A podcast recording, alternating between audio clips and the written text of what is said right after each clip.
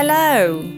Welcome to this BMJ podcast about well-being. Today we're talking about the effects of COVID on society and how we can move forward. I'm Abi Rimmer, careers editor at the BMJ with an interest in well-being. And I'm Cat Chatfield, a trained GP with an interest in quality and patient safety. Abi and I co lead the BMJ's campaign on well-being.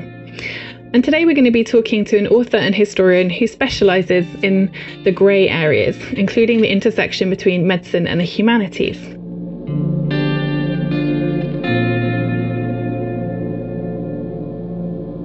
So, Cat, I think one of the things we're going to be talking today about is how COVID 19 has affected us as a society, kind of what judgments it's forced us to place on our neighbours and our colleagues for maybe, in inverted commas, not doing the right thing, and how it's kind of changed our attitudes towards each other.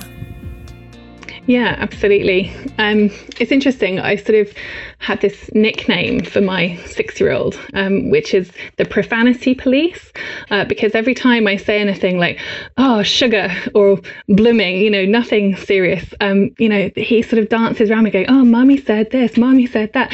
Um, and I feel like this has been kind of on a grand scale in COVID, suddenly everyone is judging what I'm saying and what I'm doing. And, you know, am I wearing a mask? Am I kind of seeing my family when I'm not supposed to? Am I breaking the rules? Um, and yeah, it's, it's a very weird kind of experience to live through, I guess. Mm, absolutely. I mean, one of the things that I've experienced is around wearing a mask. So a couple of weeks ago, I went on holiday to um, Sussex and, and, wore my mask in shops. It was before the, to be fair, the rules said that you should, um, but I thought I was doing the right thing. But really got looks from people like, you know, I was carrying the plague, and what was I doing there?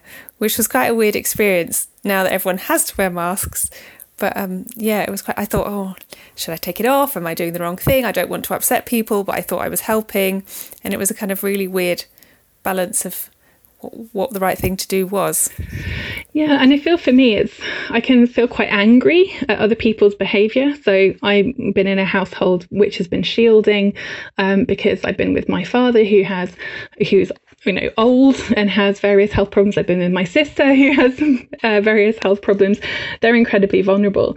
Uh, and I've found, even on the really rare occasions when I've had to go out and say, collect a prescription, I've been so aware. I'm like, are you nearer to me than two meters? Like, are you invading my space? Are you breathing on me? I've been sort of very anxious about the feeling that I can control my own behavior, but I can't control the behavior of everyone else around me.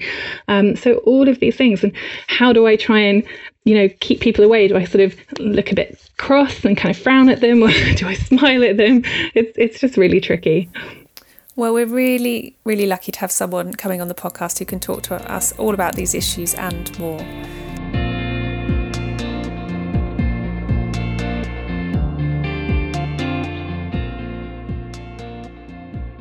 Yes, I'm so happy to join you today. So, my name is Brandy Schillace, and I am a historian and author. I'm also the editor for the Medical Humanities Journal at BMJ, which is one of uh, several medical humanities journals out there, but we focus specifically on social justice and issues of accessibility.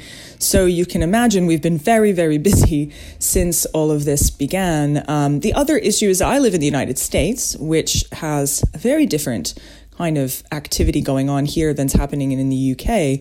For one thing, we've been wearing masks a lot longer. Um, and for another, it's the, the United States is such a big place, it's enormous. And so things that are happening, you, you can't really generalize. So I live in Ohio, which is just a little bit smaller, I think, in terms of surface area than Britain or than, uh, than England. Um, but yet there's Texas where, which is much, much bigger than either of us and is much further away where things are not being taken seriously and people are deciding not to shield at all, and we're seeing numbers that reflect that. So it, it's a peculiar place to be where I feel as though uh, I have both a local understanding of how the pandemic is working and a national understanding of how the pandemic working and a global understanding and so these things working together gives you a, a, a kind of unusual perspective on how things are, are happening here and I think we're experiencing that on a microcosm even in the mm. UK because, you know, we've had real differences in approaches from England and Scotland and Wales, um, with Scotland and Wales, for example, taking a lot more time to come out of lockdown and keeping their messaging a lot stricter around, you know, don't just stay alert, whatever that means in England, but um, stay home, uh, wear a mask, you know. So even on a much smaller scale, we've had a, a very mixed national mm-hmm. picture. Yes, uh, well, in Ohio, which has been leading the United States for at least a period of time in terms of better messaging and better control, that's where I'm from. The governor's message has been good. Amy Acton, who had been the uh, the health sort of the, the the person out front originally, was very good, as opposed to say on the national level where our president has re- requested that people maybe try injecting bleach or something. So it's uh, very, very confused here for a lot of people. And you can understand why, considering the CDC said, don't wear a mask, do wear a mask, don't wear a mask, why there's so much confusion. Um, but what I find interesting now that we've been going through this since March is the divisiveness, the way that the mixed messaging has basically led to everyone kind of taking sides against one another. And it's actually been driving a spike between people at a time when we really want people to care about their communities and come together for mutual support and protection. It's really interesting that you say that, Brandy, because I think, as Cat and I reflected on earlier, one of the things we've been seeing in the UK is, and probably part of this is because around the mixed messaging that the public are receiving on what you can and can't do, people are kind of judging one another for doing the right thing or the wrong thing and deciding what they think the right thing is. So, are you wearing a mask in public, for example? Are you not? And kind of almost shaming each other into kind of feeling bad about not doing the right thing. And I think when we we invited you to come on the podcast, we knew that you sort of had an interest in the topic of shame. So I wonder if you had any reflections on how that's playing into the absolutely of feeling in society so at the moment. Shame. We we did a special issue on shame not too long ago at Medical Humanities, and it's still available if people want to take a look at it uh, with some attended material on the blog. But I, shame is a terrible teaching tool unfortunately. And it's used a lot as a teaching tool. It's used against children, it's used in peer groups, but shame is not good at teaching people anything.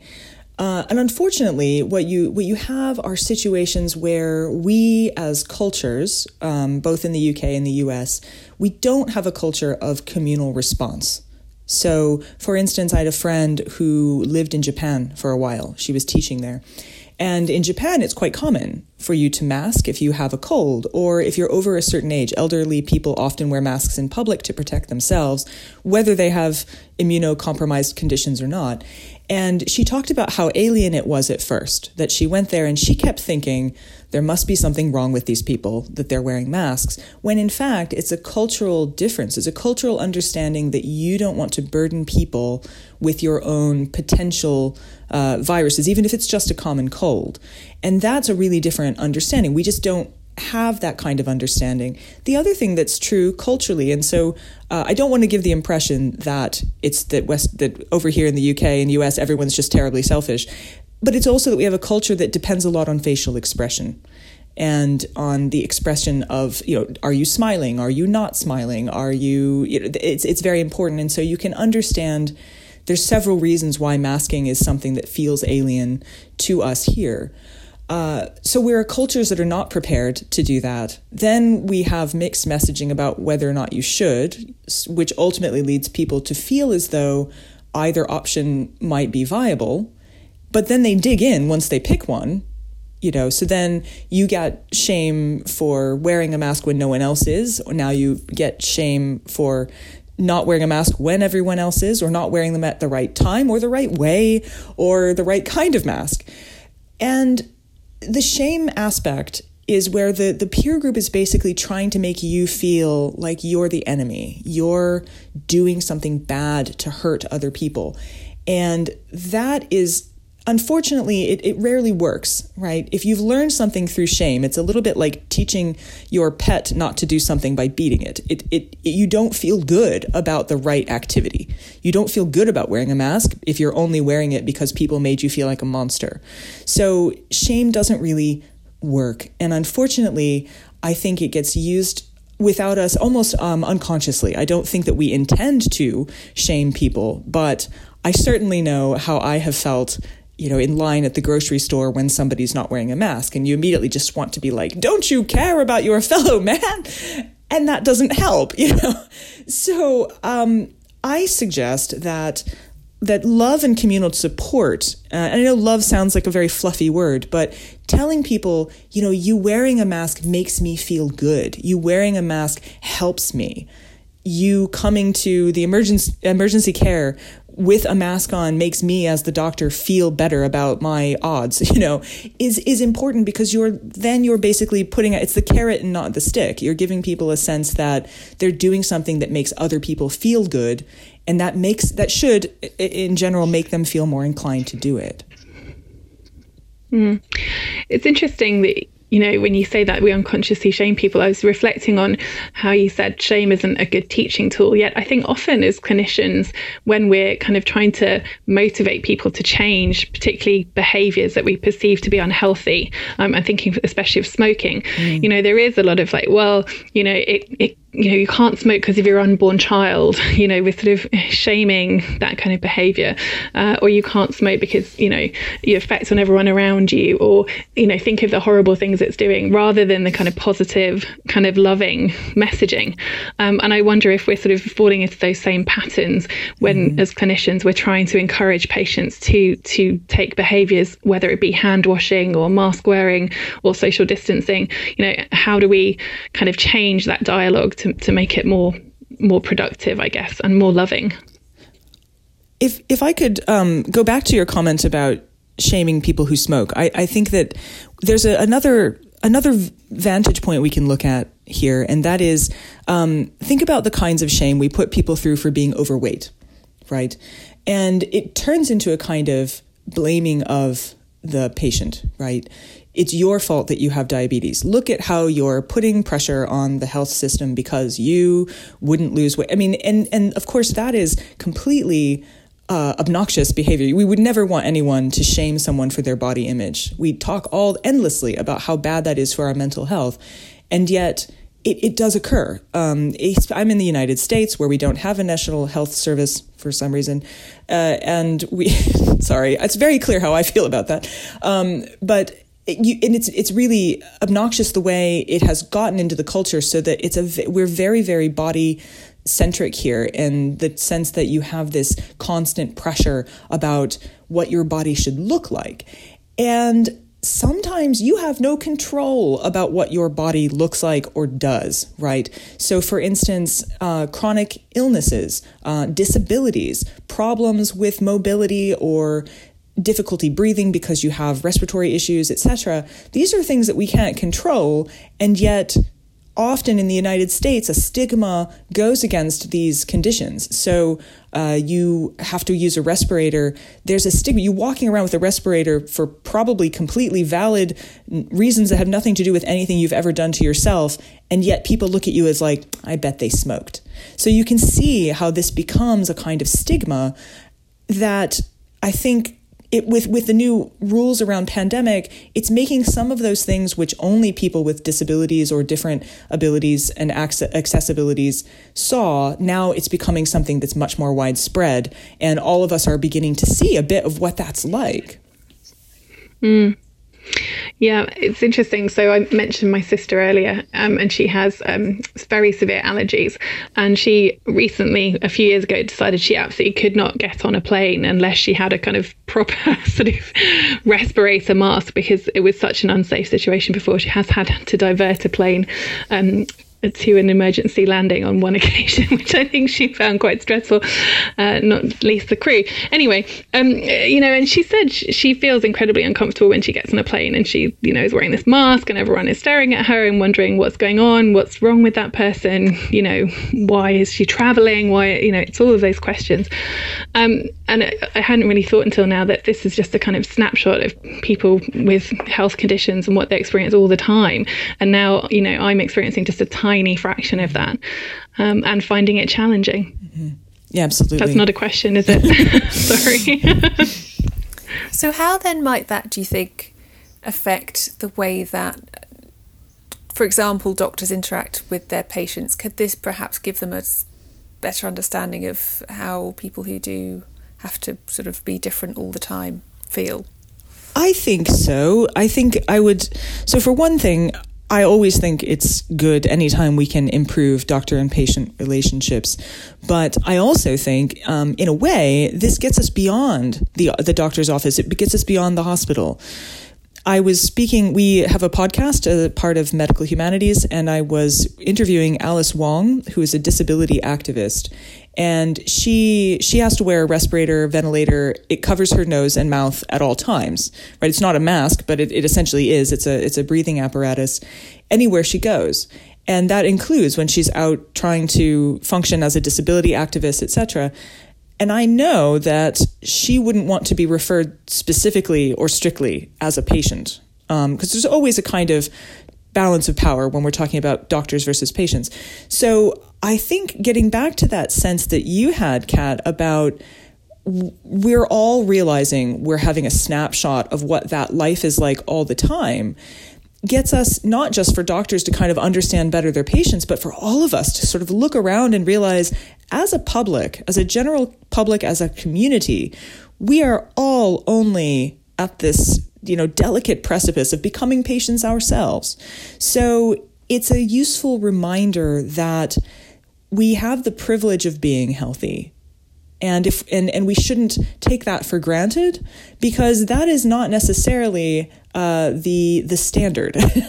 Health is not. We, I think we have a, we have an idea among medical practitioners that there's a healthy standard out there, but in fact, um, that's never anything that's that's consistent or maintainable because we all age and we change and our bodies change. And if you win the lottery of health and manage to stay healthy your entire life, that's actually anomalous, not uh, it's not the the average it's not the normal so i think that seeing these snapshots through the pandemic seeing through the lens of people who have been stigmatized for mask wearing for having uh, disabilities of various sorts should give doctors but also all of us a chance to see among our community members fellow human beings, people who are living lives that we might have to live ourselves at some point, and dealing with things often with better grace than we are. Um, that that now suddenly we we could learn from that, we could learn from them, and so you know, to sort of bring it back around to my original idea that shame is not a good teaching tool. Community mindedness is not driven by shame it's driven by connection and companionability and a seeing in others part of yourself. And so possibly this gives us as uh, health practitioners as and I of course am not a health practitioner but I am somebody who works in uh, the humanities and health gives us all a chance to look out at our fellow human beings and see brothers and sisters instead of somebody who might mm. not be following the rules the way we want them to yeah, absolutely. I think when you are sort of fit and healthy and you look at someone who obviously has some kind of health condition, it's easy to see them as very other and to feel that, you know, you look after yourself. You don't, you know, you don't, you're not at risk of being that person. And then I think suddenly, now you've said in the global pandemic, we're all at risk. You know, we're suddenly all aware of the kind of precariousness of our, of our health, um, no matter what age or stage we're at. So I think, as you said, perhaps kind of that sense of otherness may start to dissolve and we can start to feel that actually, you know, we're all in the same situation. We're all kind of going through this together. So perhaps we will get that sense of community mindedness. How is it in the US? Do you feel that sense of community is coming out? You know, in the, the United States is such is in a really strange place right now. Um, we're experiencing upheavals that we're not used to seeing. But I heard someone say, "Oh, these uh, these protests against health, against social injustice. I wish we could get back to normal." And I looked at them and I said, "The world has been this way for minorities since the beginning." The founding of our country was founded on the backs of slavery, for instance, and so th- the fact that it seems intrusive the, the, not just the the pandemic, but also the the protests for Black Lives Matter. It said the fact that it seems or feels intrusive to us just as a demonstration of, of our privilege. And so I think one of the things that you're seeing, and I'll use Portland as an example, um, there's a joke that says there's more Black Lives Matter posters in Portland than there are black people in Portland. And it's kind of true. But what it means is that for once, finally, you have people who have privilege looking around and going, oh, I have privilege? You mean you don't have this? And it's causing, for the first time, I think, people to look around and go, this is a mess. It should not be this way. We can't go back to normal because normal wasn't any good. And uh, it's, I'm also a death studies um, person, and I've been interviewed a lot during this because of the way people are grieving differently and can't get to funerals.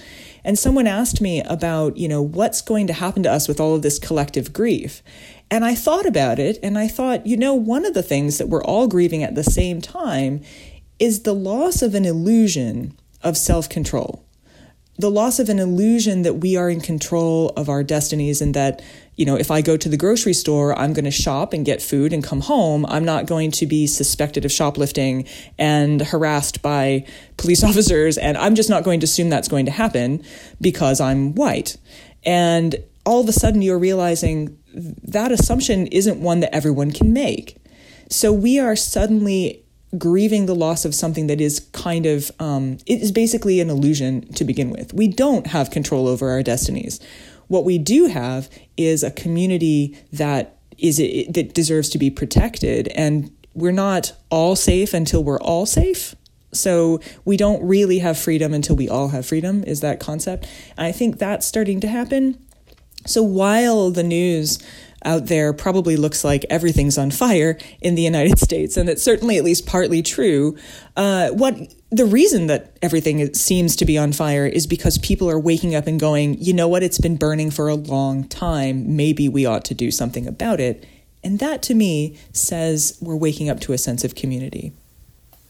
This might be a slightly tangential thought, so forgive me both if it is, but what you said there, Brandy, made me think that actually, and I, it may have been something that was happening before the pandemic, but I feel like in the last few weeks at least, there have been more discussions that I've seen in the UK around um, the differences in health outcomes for people of different ethnicities in the UK, mm. and also discussions around how we treat our medical colleagues who aren't white in different situations.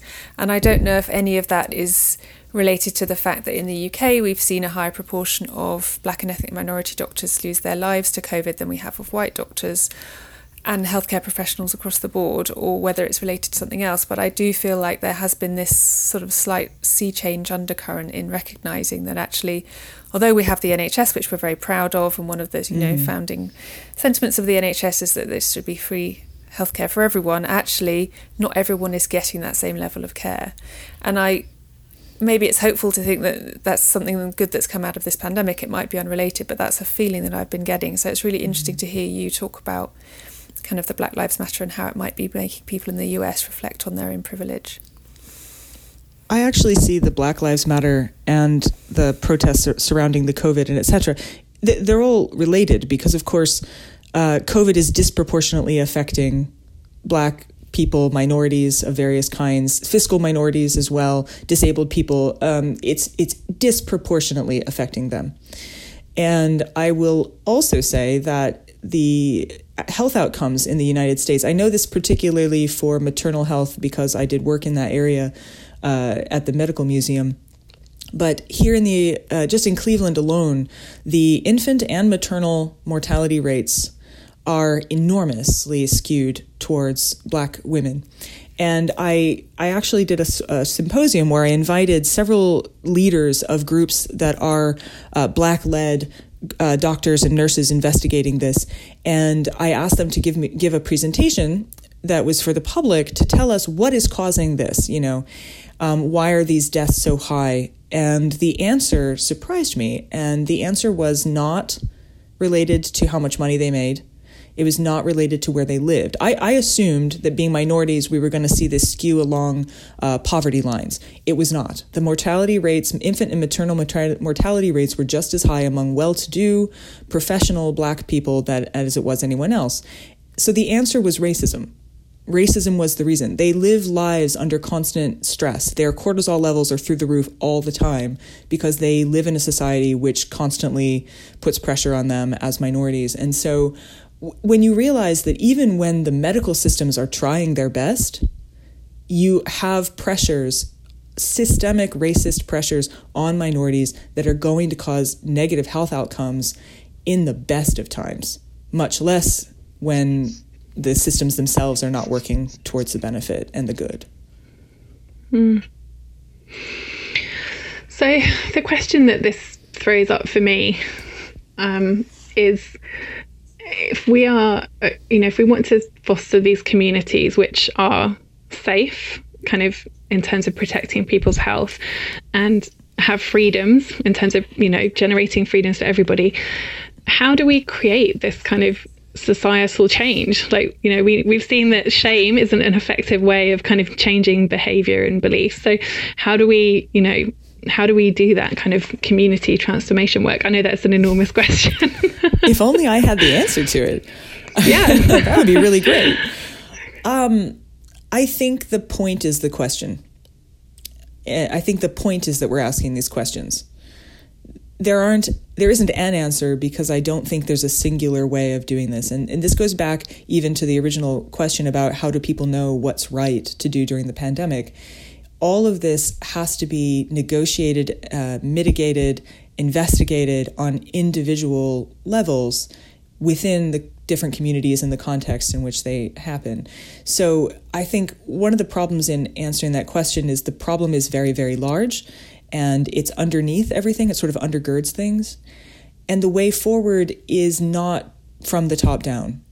It has to be, uh, it cannot be that um, medicine from the hospital looks down and tries to fix the public. It can't be that academia from the tower looks down and tries to fix the public.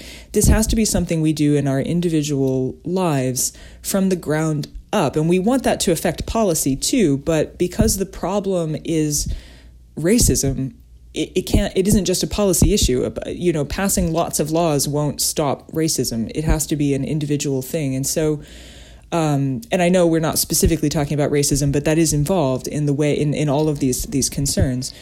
I think that the way forward is is going to be individual community and it, it means we have to care about our neighbors even the ones we might not like um, we have to care about them we have to see them as human beings. And I don't know how you teach that, but I think recognizing fellow feeling, recognizing that we are in the same boat is at least a step in the right direction.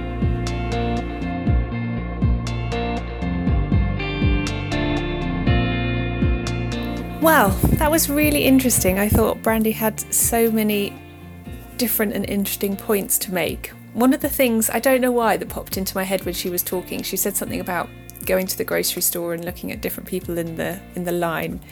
Um, and it made me think about the social behaviours we have in the UK and queuing, and how you know everyone knows how to assert, behave a certain way in a queue.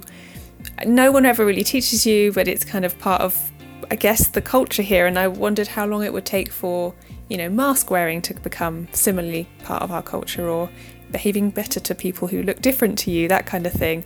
Um, so, yeah, she made me think about loads of different things. Yeah, it was really thought provoking, and I, I didn't expect us to go from kind of you know a, sense of slight shame around wearing a mask to kind of how do you fix kind of systemic racism? So I think it's certainly a really broad ranging discussion. Um, but I agree it's interesting to think about these kind of societal norms and where they come from and, and how quickly they can change I guess. I mean even going back to kind of smoking as an example like you know with the smoking ban suddenly you know smoking inside just completely stopped and and everyone's outside and now there's vaping like that's hugely changed over the last kind of 10 15 years years. Um, and I'm sure we'll see kind of some really accel- accelerated societal change um, as a result of COVID. We, we already have seen it. Um, and hopefully, some of those behaviours are going to be really positive.